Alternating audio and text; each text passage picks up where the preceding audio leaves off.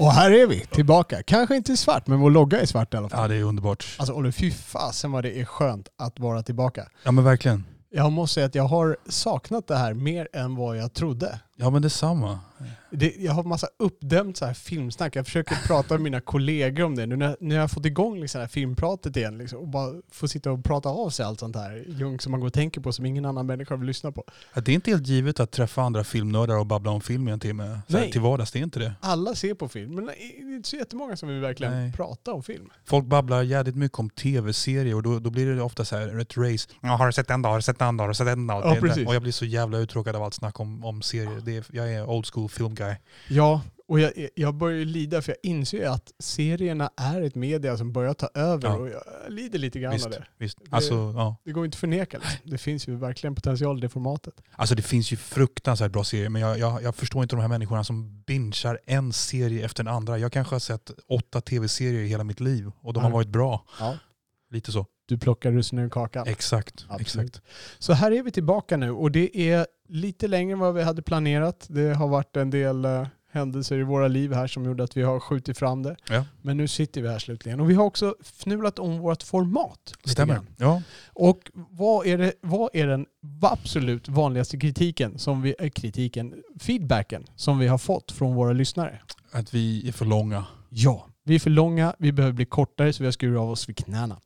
Nej, vi har eh, givetvis bestämt oss för att försöka hitta ett kortare format på våra poddar och försöka leverera lite fler men i lite kortare bitar. Så småkakor helt enkelt Precis. istället för en jättebulle. Ja, det, var någon skådis, jag vet inte om det var Persbrandt rent av, som sa det att han, han försökte pressa ut så mycket han kunde i minsta möjliga munstycke.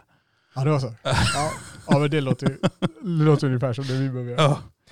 Ja, men du Robert, jag har en eh, liten quizfråga till dig. Oh, då lockar vi loss där. Jag Ja. bara knäcka benen lite här. Ja, get ready. Jo, nej, men du vet, vad eh, vi har ju bägge söner och jag Mm. har märkt, eh, ja, man har ju studerat ju barnens eh, vanor lite grann och då, då lär man ju sig vilka grejer från vår barndom som har lite staying power. Ja, just det. Och Bamse har visst staying power. Oh, eh, och vad var det mer som har staying power? Ehm, Lego har ju staying power. De är ju, det är ju imponerande hur, hur jädra de Hur håller de sig. har återuppfunnit sig själva. Det är helt genius. Ja, det, men, det får man ställa sig upp och företagsmässigt applådera. ja men verkligen. Men och eh, det jag skulle komma till då det är ett, ett annat gäng som har staying power, i alla fall om man ska gå på min son. Det är Transformers. Aha, Ehm, just det. och eh, då kommer jag tänka på att ehm, Transformers fanns när vi var barn. Helt korrekt. Eh, jag tittade inte så jättemycket på Transformers för jag bodde i Frankrike och där hade de 48 000 manga-grejer som jag tyckte var roligare.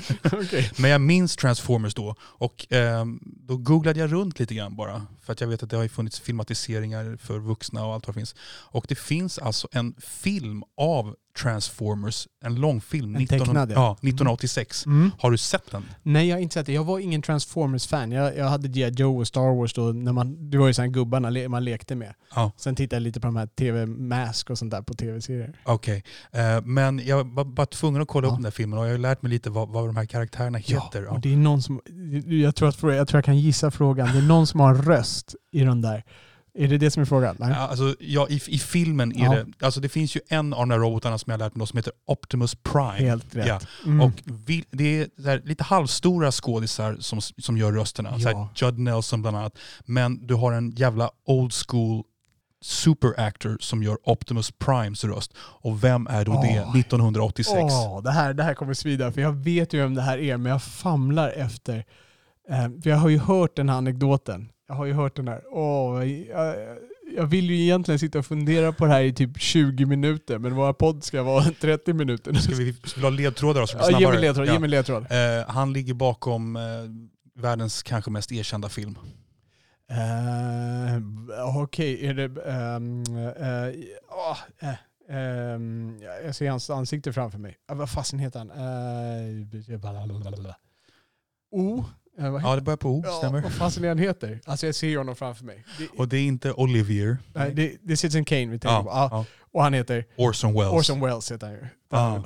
Har du, du har snappat upp den här, dok- den här äh, anekdoten någon gång tidigare eller? Jag har snappat upp den en gång Ja. tidigare. Jag, jag måste säga att jag var lite förvånad att det var Orson Welles, men jag kommer ihåg att det var en riktig kändis. Jag, jag tänkte så här, Alec Guinness och de där Ja, ja, i, i de krokarna. Men ja, ja. jag har snappat upp att hans röst var gjord av någon sån här Precis. riktigt udda, så här, oväntad. Det var en man med stor eh, konstnärlig integritet men han behövde nog pengar på slutet. Ja. Optimus Prime, I'll do that. Ja. Var han britt eller var han amerikan? Amerikanare, ja. Amerikan, Ja. ja. Så då ska jag inte göra brittisk accent när jag hör. I'll do that. I'll do that. Ja. Det var han som gjorde en massa vinreklam också, var det inte så? Ja, det gjorde han. Jo, jo, men jo, nu när du, så- nu när du typ- säger det. flumma ut, verkade nästan full redan innan reklam. Jag ty- typ han Ja. drack vinet när han, ja, han kom Ja. full till en, eh, till, till en inspelning av en vinreklam. Man kan hitta den här på YouTube. Okej. Jag ska se om jag kan länka den till avsnittsanteckningarna där. Men Ja. det finns på YouTube när han sitter, han sitter liksom och dricker och han är typ så här, han är redan rödrosig så att de fick typ klippa ner och inte visa så mycket av honom och bara Okej. hans röst liksom. Alltså, Orson Welles, hans liv är värd en lång film. Man säger det om många, men hans liv är värd en riktigt lång film. Det skulle vara svårt att hitta en, en skådis som kan gestalta hans pondus, som har hans kroppshydda och allt vad du vill. Men eh, gör världens, enligt många, världens bästa film. Han är 24 år, regisserar och spelar huvudrollen. Och Ja. alla hans film, nästan alla hans filmer är liksom så här fem, stjär- fem stjärnor av fem i de här filmguidesen. Ja. Liksom. Eh, men total kaos, eh, konstnärlig integritet och ja, ja, intressant man. Ja. Du vet, jag har inte sett Citizen Kane ännu. Nej. Nej, jag måste göra det, eller innan jag dör. Ja men det tycker jag. Ja. Eh, det ska bli intressant att höra. Den, den har åldrats. Den är, det de flesta är helt eniga om är att den är helt suveränt fotograferad.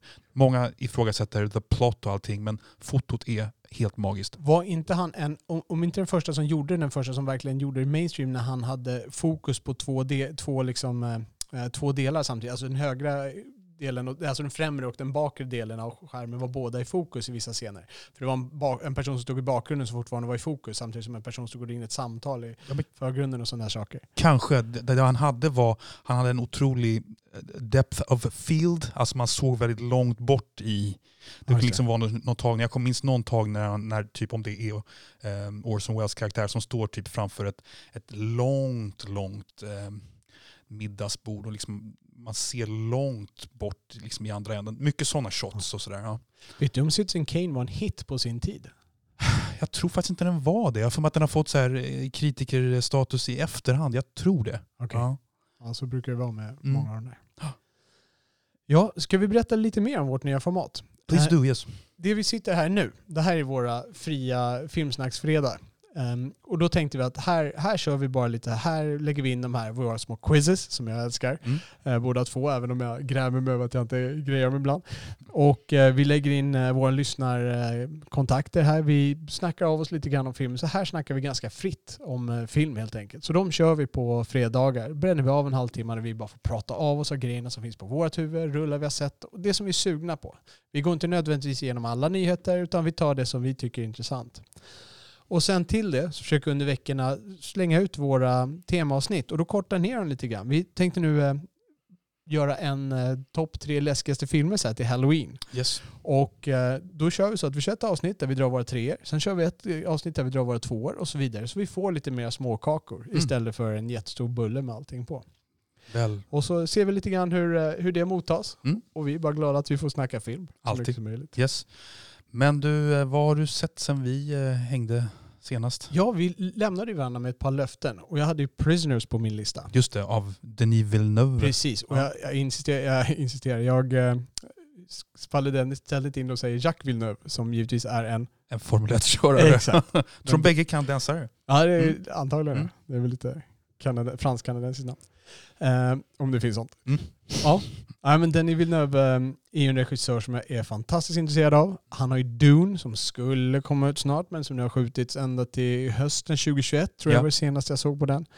Eh, vilket känns jättetråkigt. Men eh, biograferna börjar bli rädda. För att det, Tenet har ju släppts, Ja. eh, som vi kan prata lite grann om sen också. Och, men om man ser till box office på den, så jag tror den låg på strax över 300 miljoner domestic, alltså i USA. Okej. Har han dragit in eh, 300 miljoner och så här, och de räknar med en halv, alltså 500 miljoner minst där liksom. Eh, och då, eh, jag tror det gav många kalla fötter. Den Mm. har ju gått då för halva biografen. Nu har ju dessutom eh, biografer i USA stängt igen. Eh, det är ett av de en av de stora kedjorna, inte AMC utan annars Cineplex kanske den heter, någonting Mhm. i den stilen, som har stängt igen helt. Ehm, vilket gör att nu finns det ännu färre stolar att gå på. Och de har ju gått då för halva biografer, eller decimerade biografer i alla fall, i USA, Mm. de filmer som har gått. Så då har de ju fått kalla fötter, så de skjuter på Dune. Men om vi går tillbaka till till. om vi går tillbaka till Prisoners Ja. eh, så är ju det en... eh, Jag, jag gick in och förväntade mig en, en välspelad film. Jag tänkte att det här skulle vara Villeneuves första liksom, större Hollywood-grej och eh, att det skulle vara lite eh, en okej rulle. Liksom. Den är från 2013 om jag minns rätt. Ja, just det. 12-13 där Och någonstans. det är med huvudrollen spelat av Hugh Jackman och Yes. Jake Gyllenhaal. Just det. Ja. Och det handlar ju om en man vars dotter blir kidnappad. Och det här är en eh, man som kan reda sig själv ganska bra. Eh, Han, det är så här, han, han, ska, eh, han är ute och jagar och han- man ska kunna överleva själv och han bunkrar grejer i källaren. Liksom, så han ska lösa grejerna själv. Liksom. Och det är han, Hugh Jackman. det är Hugh Jackman, Ja. ja. precis. Så han tar på sig det. Och, och Jake Gyllenhaal, han är polisen som blir satt på det här fallet. Just det. Och sen finns det en massa eh, birollsinnehavare, då, alltså personer runt omkring dem. Hans fru, en annan familj Mm. som, vars dotter också blir kidnappad i samma veva och sådär. Mm. Ehm, och det här var en fantastiskt bra film. Den var så ruskigt jävla tight och jag satt, eh, jag satt inbunden i den hela filmen genom och den lämnade mig med en känsla. Och när en film lämnar mig med en känsla då, är det, då, då, är det, då har det krävts mycket i min Mm. värld. Liksom. Vad var det för känsla? Var det despair eller? Alltså det kändes som att jag ville gå och krama mina barn. Ja. Alltså det, det var det första liksom, alltså Jesus. Alltså ja, känna liksom, känna den här känslan av de som hade förlorat eh, barnen där. Mm. Och, f- och jag, när jag tittar på de olika personerna så köper jag alla deras handlingar. Det är inte så att jag håller med om dem eller att jag, jag står för dem, men jag förstår Mm. alla handlingar som Ja. de gör. För att de, de olika människorna i det här hanterar det här på väldigt olika sätt och gör väldigt olika prioriteringar. Jag minns inte, jag minns, det jag minns från filmen är att Hugh Jackman mer eller mindre torterar den unge mannen som han tror har mördat dottern. Eh, och det håller på in absurdum och är jädrigt brutalt. Det är ungefär det jag minns av. Jag Ja. minns det som en bra film, jag har inga starkare minnen än så. Ja, precis. För att det är ganska uppenbart att det är den här personen som har någonting med det här försvinnandet att göra. Mm. Och han ska få ut sanningen från honom, han bestämt sig för. Mm. Och, du vet, och han, han är ju ingen liksom utbildad, så alltså han, han, han vrider bara upp det, han försöker bara hitta nya sätt. Mm. Och man, medan han själv raserar för att ingenting händer och det bara blir värre och värre och värre. Mm. Och, han får ingenting ut av det liksom, och fallet kommer ingen vart. Mm. man, man kan liksom följa personernas, på ett väldigt trovärdigt sätt kan man följa personernas känslomässiga resa. Vet du vad som slår mig precis nu är, eh, finns det en likhet mellan denna Hugh Jackman-karaktär och Sean Penns karaktär i Mystic River? Jag skulle säga nej. Nej. Jag säger nej. Sean Penn är ju lite mera, han är inte gangster, men han är mer åt det hållet. Han är liksom lite mer, han Ja. spelar ju på lite mer mörka sidan. Ja. Medan Hugh Jackman är en ganska reko kille, men han man är, ser till tar saker i egna händer. Liksom. Ja, ja, men det är väl det. Man ser till det psykologiska, det de faktiskt gör. Det slutar ju med att Sean Penn bara har bestämt sig för att eh, Tim Robbins karaktär har mördat hans dotter och, och, och liksom han tvingar fram eh, eh, Ma- Malkovich, på att säga, Robbins till ett, eh, till ett erkännande för att där varpå han dödar honom liksom, och så får han reda på att, eh, nu spoilar jag en, en Clintons bästa Ja. film kanske, men, men eh, alltså lite den, den psykologiska dynamiken är, lite, är ganska lik om man ser på de två. ja. Kanske. Ja, eh, handlingen påminner ju definitivt om varandra, men jag, jag ser dem som lite skilda karaktärer just för att de kommer från så olika bakgrund. Alltså de kommer till, kanske ungefär till samma beslut, Mm. fast ändå inte. Eftersom han, han dödar ju inte honom och där har du ju en skillnad. Alltså, nu, nu spoilar jag lite grann där. Men eh, liksom, han är inte ute efter att döda, han vill bara ha sanning. Han vill bara få sin Ja, det dotter. är sant. Medan, medan eh, Sean Penn, han Mm. vill ha, han vill ha hämnd. Justice, Han vill, ha, liksom, han vill ha någonting som får honom att känna att nu har jag, nu har jag gjort mitt. Liksom. Ja, ja. Eh, Och det är just den där desperationen för dottern liksom, som finns där igenom och lever hon och inte. Och just att man vet inte hur den här filmen ska sluta. Nej. Det kan gå åt vilket jävla håll som helst. Ja. Eh, fantastiskt bra. Jag gav den faktiskt 9 av 10. Så Villeneuve, han är uppe där och levererar nior och tior i din värld? Ja, han gör ju det och det är därför jag är så himla sugen på Dune. Ja. Jag gav inte eh, Blade Runner, vad heter den, Blade Runner 2048 gav jag inte 9 till, jag tror jag gav den en 7. Okej. Men det, det känns mer som manus. Alltså visuellt så är det ju, det, Mm. den är vacker att titta på. Mm. Och stilistiskt liksom. Okej. Men du, eh, jag har ju faktiskt också sett en Villeneuve-film. Ja! Catchat upp det. Vi gjorde ju dina IMDB-10 och då fick jag i läxa att välja en av dem och se. Mm. Och jag tog mig an Arrival. Okej, Eh. vad tyckte du om Arrival? Jo men jag gillade den. Ehm, jag, jag kan förstå, jag minns det som att du, du hade någon väldigt emotionell upplevelse av den. Eh, jag- jag tyckte den var, den var väldigt begåvat berättad och, och emotionell. Det, sen var det några grejer som jag tyckte var ehm, det det var en grej som jag tyckte var oväntad och en grej som jag tyckte var lite förutsägbar. Ska vi berätta lite för lyssnarna, vad, vad handlar den om? Ja, så, eh, Amy Adams är lingvist som, eh, som anlitas av eh, är det militären eller CIA? Ja, det Militära kan väl typ. låta osagt Ja, i sak samma. Alltså, ehm, jorden invaderas av ett antal rymdskepp med aliens i. Eh, var, varav ett då landar i typ Kina, ett landar i, i USA. Och invaderas kanske, det besöks Ja. snarare. Det, Ja. det är ingen invasion. Nej, det är sant. De, de bara landar där. Det är sant. Men alla tror ju att de kommer att invaderas Mm. kan man säga. Ja.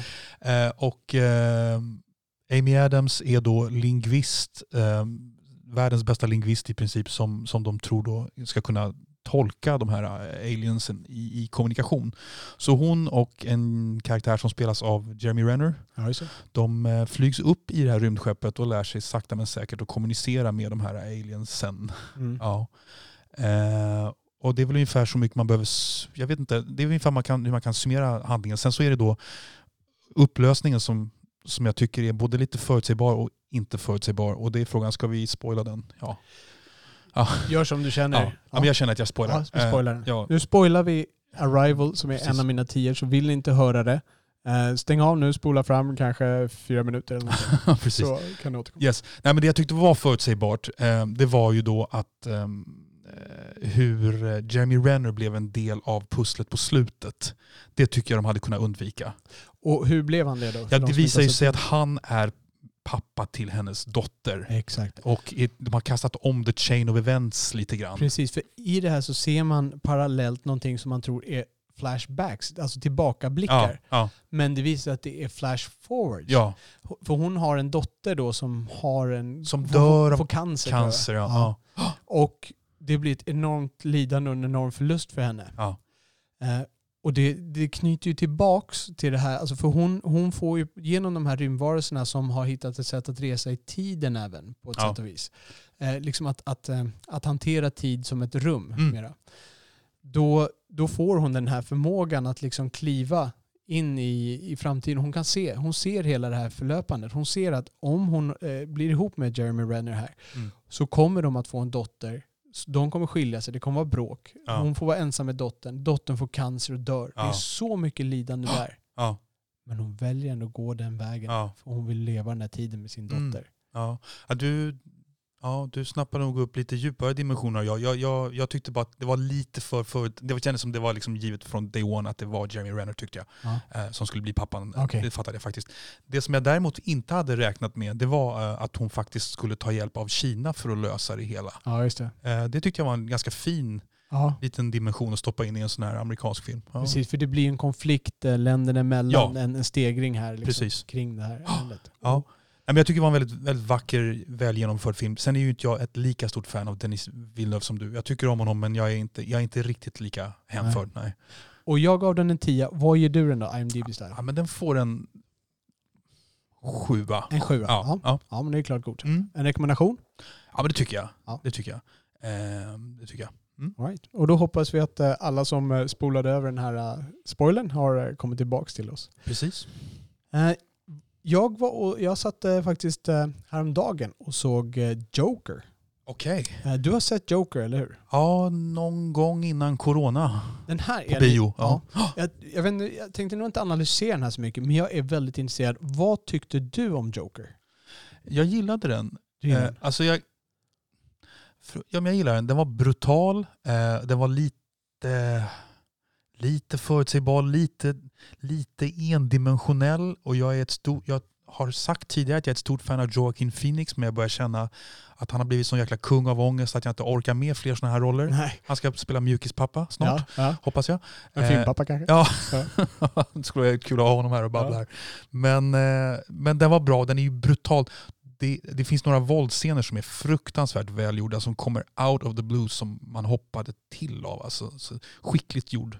Men det är väldigt lite våld om man ser till mängden. Ja, Den absolut. förhärligar- Men när det väl sker så är det, då är det ganska på näsan. Liksom. Ja. Ganska grafiskt.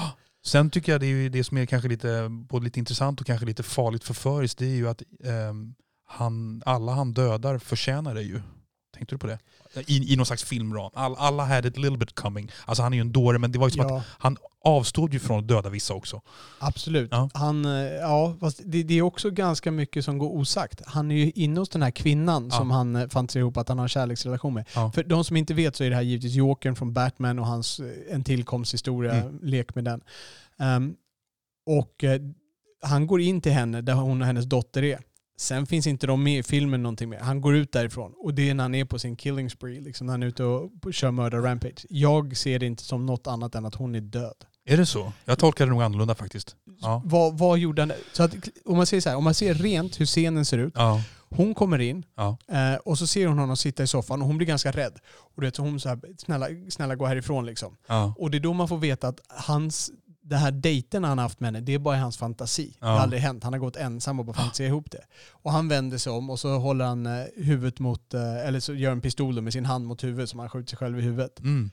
Och sen nästa klipp är att han går ut därifrån. Han går liksom Ja. ut där. Och det här är ju när han är på sin, som jag kallade det, killing spree, när han är ute på sin Mm. mördarstreak. Okej.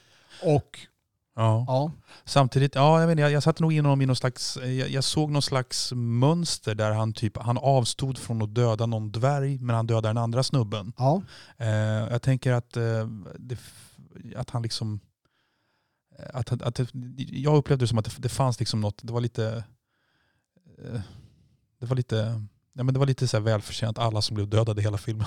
ja. Inklusive tre killar från Wall Street, och inte från Wall Street, men tre yuppies liksom. Ja, ja. Alltså jag förespråkar inte våld men i, i filmens ram liksom. Ja, ja de, var ju, de var ju klart otrevliga. Ja. Eh, Men vad tyckte du? Tyckte du den var bra? Jag tyckte den var bra. Jag var förvånad över hur, eh, hur mycket Batman-del det var i den. För det, det är Mm. liksom, jag trodde att det här med att de lekte med Jokern som koncept. Men det var ganska mycket Batman-historik i den. Man fick ju se att det här kopplades till Batmans uppkomst. Ja visst. Ehm, och det var jag lite överraskad över. Ja. Hur knutet är. Sen, jag gick ju direkt in och tittade om det fanns planer för att det här skulle vara en del av kommande Batman-filmer. Det kom ju en med Är det Robert Pattinson? Robert Pattinson, tack. Och den, eh, om det här skulle knyta ihop på det, men nej. Det har de gått ut och sagt solklart att den nej. Den här har ingenting med det att göra. Joaquin Phoenix kommer inte dyka upp här. Det här är bara liksom en lek med Mm. det här eh, temat. Okej. Det är möjligt att de kunde göra en uppföljare om eh, Joaquin Phoenix hade öppnat sig för det i Mm. någon intervju. Om de kan hålla sig till samma integritet. För det här är ju liksom, det här är en ganska det är en ganska personresa. Det, handlar, ju- alltså det är som en depressionsanalys som går, spårar ur totalt. Liksom. Minns du att jag pratade om det här att jag tyckte att det här var som en tribute till två filmer? Eh, Eller det är som att det är, det är två, två filmer som ringer väldigt mycket i mitt bakhuvud. vilka två filmer då? Taxi Driver Ja, den Ja. kändes helt klart igen. Ja. Ja. och även den här um, King of Comedy med... um, Ja. Ja. Ja. men såklart. Martin Scorseses film. Ja, Med, och Robert De Niro är ju med i Joker. ja visst. Och Och jag var ganska överraskad när jag såg att han. han gör, jag tycker han gör en ganska bra. Han är ju en sån här talkshow-host Yes. som heter i USA. En Ja. David Letterman, en Jay Leno. Mm. Eh, vad heter de nu för tiden? De heter Stephen Colbert Ja, och eh, Jimmy, Jimmy Kimmel. Fallon. Ja, Jimmy Fallon, Jimmy. Kimmel. Ja. Vem av dem är bäst? Snabbt. Jag tycker mest, av alla de där, är Conan O'Brien bäst. Ja, Conan Bryan är Ja. bäst. Fasen, han är helt klart bäst. Ingen snack om saken. Nej. Det finns ingenting. Vi är rörande överens. Ja, men bra. Ja. Vi har, eh, vi har fem minuter kvar där. Jag Ja. såg att du i anteckningarna hade skrivit Van Halen. Jag, jag, jag vet inte riktigt hur du får in det här i filmpapperna, men Okej, nej men alltså jag tänkte faktiskt att jag gjorde ju en ganska lång jämförelse med Van Halen när vi pratade om filmmusik. mm, Så att, eh, ja, rest in peace Eddie Van Halen. ja, Du var en av mina stora hjältar. Vi kan it at that. absolut. Ja. Eh, Vi har ju haft lite lyssnarinteraktion här också. Eh, Vi har eh, fått lite tips från vår lyssnare Birgitta eh, med tematips där och hon tipsade oss om animerade filmer Mm. som vi har lagt till på eh, lista. Nu ska vi ha vårt halloween-tema här med läskigaste filmer som kommer. Men det, det lägger vi i pipen här som tema efter det eller kanske Mm. något däremellan. Absolut. Ehm, och sen så har vi ju hört lite mer från Robert P och vi har därtill fått några eh, filmer från Robert P. Att, eh, och då är det främst jag ska säga, för det här är filmer Fått, du har fått fysiska Ja, fysiska filmer, filmer, på DVD? Ja. på DVD. För jag letade ju efter den här Alien 3 Assembly Cut, Okej. som den heter. Och det är ju en klippning av Alien 3 som ska vara ja, lite närmare eh, Finchers vision då. Ja. Eh, och det här var en produktion som var plågad. Så att eh, jag har faktiskt inte tittat på den ännu. Mina tillfällen att titta på film har varit få och jag har valt Prisoners och jag valde nu The Joker. Mm. Ehm, jag behöver ju, för den här vill jag titta på på stor skärm hemma med ljud och då kan jag inte ha sovande barn liksom för jag är lite för litet och sådär. Så att, eh, men det, den ligger på min lista för nästa tittande nästa gång jag får tillfälle. Okej. Och jag tänkte nog eh, ägna en fri fredag åt att eh, analysera det här lite grann. Och då vet inte, vi kanske kan slå upp Robert Pempling då om han skulle vilja vara med igen. Absolut. Han brukar ha roliga anekdoter också. så att, det kan vi suga till oss. Det här är den av David Fincher va? Eller? Ja, det är David Fincher. Ja. Det är hans första Hollywood. Just det. Han kommer från reklamindustrin. där. Men jag berättar lite mer om det när, när det beger sig. Ja, jag, vad har jag mer sett? Jag har sett, eh, jag såg eh, Bohemian Rhapsody. Ja, vad tyckte du om den? Jo, men den var bra. Alltså, det, var, det var en väldigt, väldigt välförtjänt Oscar-insats av han huvudrollen tycker jag. Som spelar Freddie Mercury. Ja. Vad heter han som spelar huvudrollen? Nu sätter jag det på pottan. Eh, Radek Saimi Rabala bla bla bla. Ja, Ja. någonting. Men han gör en mycket bra roll. Och jag tycker över, överlag, de skådespelare som de har valt att spela Queen, speciellt han som spelar Brian May. Ja. Förlåt mig för att jag inte kan hans namn. Men han, han är ju väldigt visuellt lik och i stilen också tycker jag han får till det ganska bra. Ja. Är du en Queen-fan? Nej, jag tycker om dem. Ingen, ingen fan. Jag gillar några låtar. Jag gillar sex, sju låtar av dem. Ja. Eh, jag, måste säga, jag måste säga att det hedrar resten av Queen-gänget där att de gick med på att framstå som så mesiga i förhållande till Freddie Mercury. Ja, det, ja precis. För de hade, de hade mycket involvering, de överlevande bandmedlemmarna i det Ja. som presenterades. Eh, de blev ju, jag visste inte att de var så överkörda av Freddie Mercury som de framstår som i filmen. Ja. Ehm, Fast var de så överkörda? ja, jag tyckte de kändes ganska överkörda. Alltså, de tog ju ställningstagande. Det höll ju på att bryta upp för att Ja. de, de stod emot. Och sen Ja. fick ju han krypa till korset. Men, Ja, men de framstod som, liksom helhetsintrycket var att de var ganska mesiga. Det var lite i, jag vet inte om det var lite i gestaltningen eller vad det var. Liksom. ja. Eh, eh, sen tycker jag det är väldigt kul, det är en väldigt kul eh, anekdot där tycker jag. Jag vet att jag har läst om det att, eh, eh, att Freddie Mercury tog basistens parti när basisten skrev Another One Bites the Dust. Ja. Det är en sån här kul story för att visa på hur dynamisk Freddie Mercury var. Liksom. Såg man det här i filmen? Ja, Okej. ja jag, satt faktiskt, jag satt lite och väntade på den scenen. Ja. Jag visste att det var så. Vad, vad var det som hände? Nej, men alltså, Brian May och Roger Taylor, de, de vill ju hålla fast vid något lite mer lite mer eh, vanligt Queen-sound eller vad det var. De vill inte, de vill inte ha in den här disco-influensen. Den här basen som väl är så här, eh, som väl är influerad av Chic och, och Sugar Hill Gang och sådana grejer. Men, men Freddie Mercury var såhär, nej fan det här är, det här är skitbra. Jag, jag, jag står vid basistens sida liksom. Och, eh, och det, det, jag, tro, jag tror att eh, på senare år så, eh, så är deras bäst säljande låt eh, Bohemian Rhapsody. Men länge så var Another One Bites Dust deras bäst säljande låt. Ja, var det så? Ja, ja. Okej. Jag har ju läst biografin eh, om Freddie Mercury. Ja. Ehm, och den är... eh, om man jämför det med filmen där så känns filmen väldigt tillrättalagd och väldigt slätstruken. Och det är precis den kritik den har fått Ja. generellt också. Den är väldigt putsad. Eh, och det, det, det tycker jag tyvärr sårar den. För mig är det ett kul, det är ett kul spektakel och det visar ju liksom en... eh, Det är väldigt välgjort. Mm. Och jag såg den på bio med ordentliga högtalare och det var ganska bra bra pump liksom och musikscenerna var bra. Mm. det, det drog på. Det lyfte filmen i mina ögon. Mm. Men historiemässigt för Nej, jag, håller, jag håller med. Jaha, ska vi börja runda av där då? Ja, vi är tvungna va? Ja, för nu har vi bränt av en halvtimme här på våran eh, fria fredag. Eh, jättekul att ni var med oss och jättekul att vara tillbaka. Ja, verkligen. Eh, vi ko- återkommer nästa avsnitt och då börjar vi driva in på våra Skräckfavoriter. tre. Ja. ja, läskiga filmer. Så får vi se lite grann vad, vad det blir i slutändan. Yes sir. Toppen! På återhörande. Yes. Tack Ciao. Tack.